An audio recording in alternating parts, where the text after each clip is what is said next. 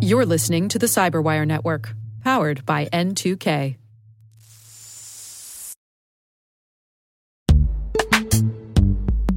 This episode is brought to you by Palo Alto Networks, the leader in cybersecurity. As AI driven attacks increase, organizations can't afford to have network security that's stuck in the past. Discover how Palo Alto Networks can help you predict what's coming and proactively secure against it with a zero trust, AI powered network security platform built to secure whatever, whenever, wherever. To learn more, visit paloaltonetworks.com slash network security platform.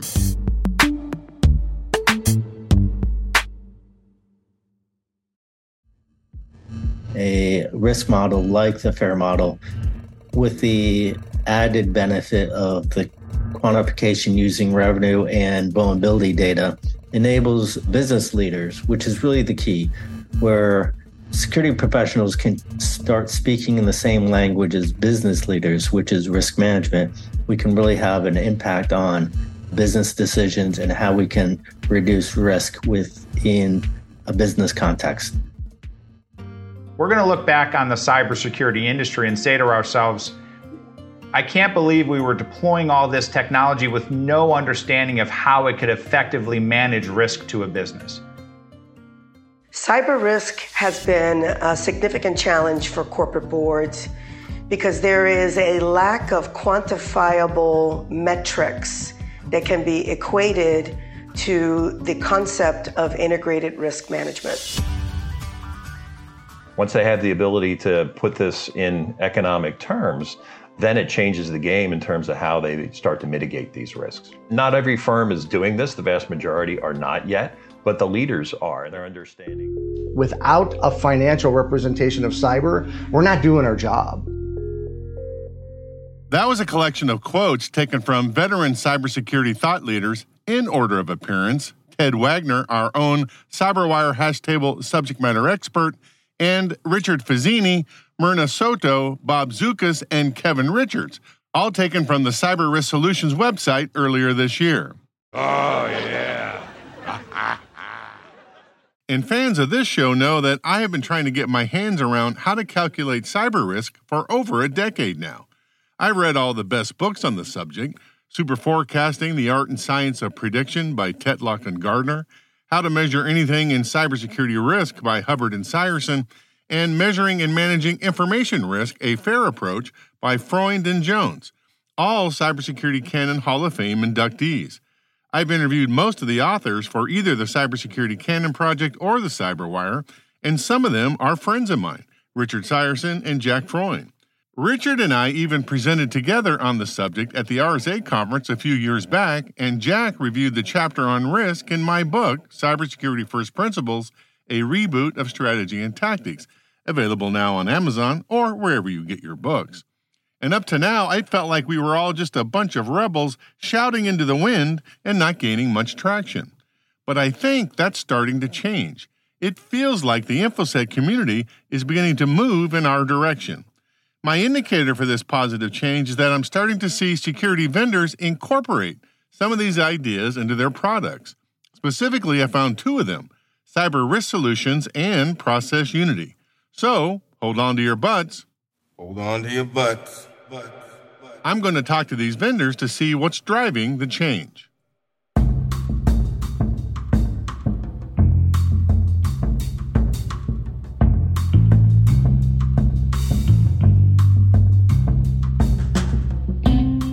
My name is Rick Howard, and I'm broadcasting from N2K Cyber's secret Sanctum Sanctorum studios located underwater somewhere along the Patapsco River near Baltimore Harbor, Maryland, in the good old US of A.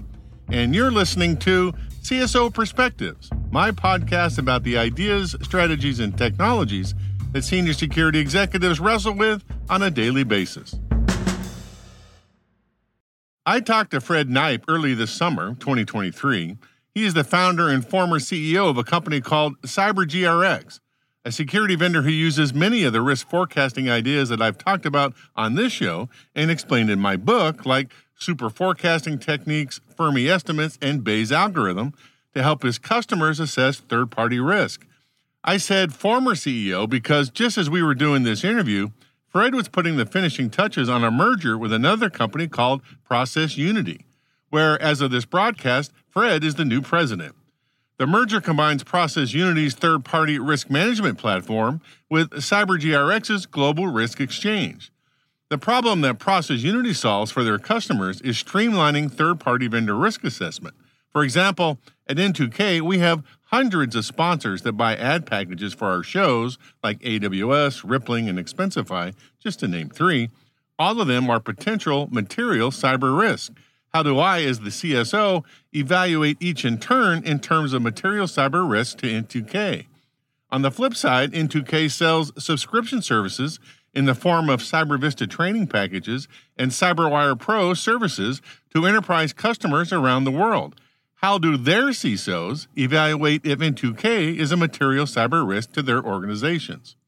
So CyberGRX is a uh, it's a third party cyber risk management platform, kind of built on the concept of a one to many exchange.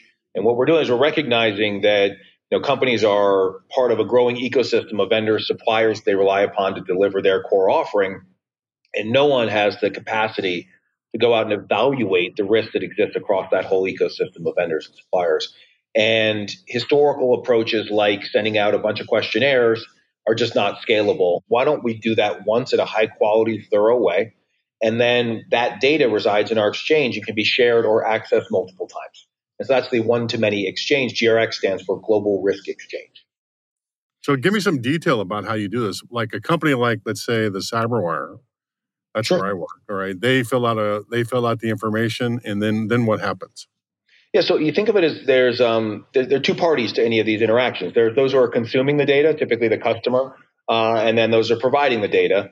Uh, those typically the service provider of some kind. And, and interestingly, almost everyone out there is both. So it's a bi-directional concept in that sense. So take CyberWire for example. Um, your customers would say, "Okay, I need to understand your cybersecurity posture." We're going to send you questionnaires. Or alternatively, if you're on the CyberDirect exchange, I can access that data. It's in a standard structured format that I know how to read quickly and I can respond very quickly. And it actually accelerates your deal cycle, interestingly. Um, and then you flip on the other side, you have third parties you rely upon, the video conference service you're using today, or others that, hey, wait a minute, I might be putting sensitive information. I should probably do some kind of risk assessment myself. And so you can actually play on both sides of the exchange. And many of our largest customers are actually bidirectional. What you guys are doing there is uh, interesting. Is it kind of fits in the middle of what I understand risk forecasting is. There's this concept of outside in analysis and inside out analysis. And outside in, you correct me if I'm wrong, is just what is the generic risk of doing something? It could be anything. And then inside out is all the things you're going to add more uh, evidence based on how the individual company protects itself. But you guys are kind of in the middle there, right? You're Well- doing an outside in, but with some very specific data. Uh, how We're you- marrying up inside data that's been provided by other customers who tell us how they use these third parties. And then we've brought the outside of, okay, we have company. But that's just the first step. That's the inherent risk. The, I think the real magic, or something that we're really the most proud of, is what we call our residual risk forecasting. And if you think about the same scalability, we go to the side where a customer comes to us, but go through the inherent risk mapping and say, great, I've got 500 critical people I want to focus on. Well, only 200 of them are on our exchange already. Now, you know, it's the the ones you'd know, AWS, Google, uh, Azure, whatever it might be. However, they now have to go through the process of the other 300 need to join our exchange to get all of that data. Well, that takes time. Sometimes it's easy, sometimes it's not. And uh, and that process. So in the interim, what we've done is we've said, okay, let's try and predict how those other 300 or, or whatever number of companies are going to respond to the standard CyberGRX questionnaire. And we're going to use our 14,000 completed assessments to, to build that prediction. In a very simple model, what we do is we go and find a new company you've given us, whatever company X, and we find all the externally visible data that we can. So to your point on that externally visible, we will look at how many employees do they have? What's their revenue? What industry are they in? What region are they in? What does uh, our partner RiskRecon say about them? What does our partner Recorded Future say on the dark web? Do we see evidence of potential uh, leakage, et cetera? And we bring all that data and build what we call an external profile. And we take that profile and we say, okay, let's go back to our 14,000 companies. say, who else has a profile that looks as similar as possible to this? And let's build a cohort of maybe 100 to 200 companies that look as similar as possible. And how did they respond to each individual question on our questionnaire? And sometimes they all answer the same way. That gives us pretty high confidence that, okay, we're going to be able to predict that these guys are going to answer this way. And sometimes they're all over the place. We're like, all right, we have no idea how they're going to answer it. So, and so we'll have varying levels of confidence in our ability to forecast answers to every single question in a questionnaire. Um, we've gotten now to up to 91% predictive accuracy. So that means, you know, on average, it's probably a little around 80%, but we can get in certain sectors well, over 90%, which is pretty powerful here, you give me a thousand third parties. I can give you with 90% or 90 plus percent confidence how they're all going to respond to couple hundred questions around their cybersecurity profile. That can be a very powerful tool. Well, the big epiphany I've had this last year is, uh, you know, it used to be when I was trying to calculate risk, most security practitioners like us would have said, you know, we need all this precision. We need to know exactly what the number is. And what I've learned is that is that is not the case at all. We just need a good enough answer. Yeah. So to your point, when you guys bring in a company, you're going to guess, and it's going to be pretty accurate most of the time. Even if it's off a little bit, it's probably close enough to make the decisions that the security team is making about that company. And, and you're, you're, that conflict is there, that precision versus speed concept. Yeah. And everyone wants to say, I want every single detail updated daily on, on this company because that gives me as good as it gets if you have 10,000 third parties, and that's incredibly expensive, impossible to deliver, let's use the auto inherent risk to say, okay, let's take your 10,000 and focus in on the top 500. Then we can use our predictive risk profiles to help you identify here are the 10 that you, you might want to go and really dig in because they could really hurt you and we're nervous about them. you know, risk management is not about risk elimination. It's about yeah. focusing, prioritizing where do I get the greatest risk reduction for dollar invested. And we help people streamline and focus their time and their energy to where we think the greatest reduction happens. You all know that I'm a giant fan of the MITRE ATT&CK framework. We've done several episodes of this podcast on it, and it features prominently in the intrusion kill chain prevention chapter, chapter 4, in my book. My fantasy world is that I want the tools in my deployed security stack to forecast the likelihood that any of the 150 plus nation state attack sequences tracked in the attack wiki, like Ferocious Kitten or Mustang Panda or Nomadic Octopus, are in my network. That should be simple enough, right? We know the attack sequences of each of these campaigns, the specific tactics, techniques, and procedures that each campaign uses across the intrusion kill chain we should know the exact prevention and detection controls designed and deployed in the security stack to defeat each of the campaigns. If Nomadic Octopus has, say, 100 steps in its attack campaign, and the security stack is alerting on one of the steps, then it's likely not the hackers behind Nomadic Octopus. But if the security stack is alerting on 80 of the 100 Nomadic Octopus steps, then it's extremely likely you have the Nomadic Octopus hackers inside your network. Here's Fred. And one of the things that a standard data set enables us to do to answer your question even further is that instead of just saying, okay, here are the controls, here's what they have and they don't have. Good luck. They, they have SSO and they have backups. Good. What we've done is we've now taken the MITRE ATT&CK framework and we've mapped it to our question set and said, let's look and evaluate, you know, all these known attack paths do they have the controls in place that could have stopped each of those attacks? You have a kill chain analysis of here's how that attack happened. Nope, they could have stopped it right at the inception. This one would have gotten through, but this, you know, um, whatever segmentation of the network would have stopped them here, whatever it might be. And so you can see and you can kind of map our controls to each of those different steps in a kill chain and identify where there is potential risk and what are the most commonly, you know, exploited gaps, et cetera, in an industry. So we can find, okay, here are the controls I have or don't have, but here are the ones that really matter. I'm so happy that you're talking about the MITRE ATT&CK framework. Not enough of us use that as a tool to defend our networks.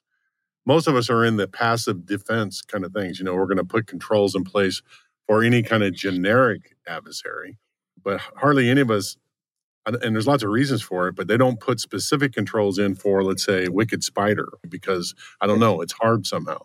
But what's clear to me is that we know what how Wicked Spider operates across the kill chain and if we know that, why wouldn't you put those controls in place? As new threats evolve, um, what we can do is we can then map them out. Either MITRE maps them and we'll just take that from them, or we'll do it ourselves. We have a team that focuses on that. And then you can now go back and look at your ecosystem. If that's one, 10, 100, 1,000 third parties, say, who of these is potentially susceptible to this attack? And let me, let me index that to my inherent risk. Who do I care about and is susceptible to this attack? And so one of the other major issues that occurs in third party risk management is that point in time concept. Well, I did an assessment of them back in March, but I never thought about, you know, this type of attack. And now that's a whole, that's the number one ransomware attack that's happening. Well, our data is dynamic. It's on the exchange. It's constantly being updated by our customers. And you can go back and it's comprehensive. Bayes' algorithm is the underlying math theory that makes super forecasting techniques work, and it's designed to handle these dynamics. To put it into terms that CISOs can understand, you start out with a basic guess about what the probability of material impact is due to a cyber event in the near future. Let's say your first guess is 20%. And over time, you gather more and more evidence, either about the outside security landscape, like a new Log4j type of attack in the wild, or an improvement to your internal security stack, like maybe you just implemented single sign on for the entire organization. And then you adjust the initial forecast up or down depending on what happens. Bayes' algorithm allows you to make continuous adjustments to your risk forecast as your specific situation changes and uh, it goes even uh, maybe like a little weedy on you here, but no, we all no, go back to the inherent risk questions of how do you use this company? If you use them, you need constant uptime. Then actually, you're pretty worried about a DDoS attack because if that company goes down, you have a problem. So we'll actually overweight DDoS relevant controls if you say that that's important to you. I don't care if they crash. It's a law firm. I don't care if their website crashes. But man, if that data gets out, so data loss. Now I'm very focused. Okay, we'll overweight those controls. And so we actually prioritize the risks or the areas of concern based on how you tell us you use that third party. It's not a just a generic ABC score. It's actually this is how it scores for you and your use case. So let me double down on that because your your people that submit their info to your platform, uh, they can say, you know, we've updated the Wicked Spider control set. Instead of 100 controls, we now have 150 and they can just automatically give it. And then so you're when they try to uh, interact with some customer down the line, they're getting the up to date control. The more commonly someone is sharing their CyberGRX assessment, the more incentive they have to keep it up to date and as fresh as possible. Because mm-hmm. it's, you know, I take ADP as an example, they're sharing it every day. And so they want that to be reflective of their security. And people typically are improving their security versus reducing it. So they want that, they want to keep that data fresh. The way a CyberGRX platform works is a third party, the provider of data, can update their assessment at any time. I, I, can finish it. And like a week after I did it the first time, I put in a whole new endpoint security program. I can log back in, I can update those controls, they'll revalidate, and now I present as such. And, and it's a new data set.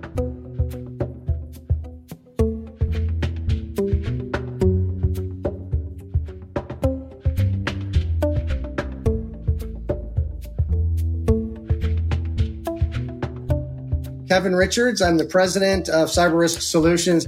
I met Kevin this past summer, 2023, at the CyberCon conference in Chicago.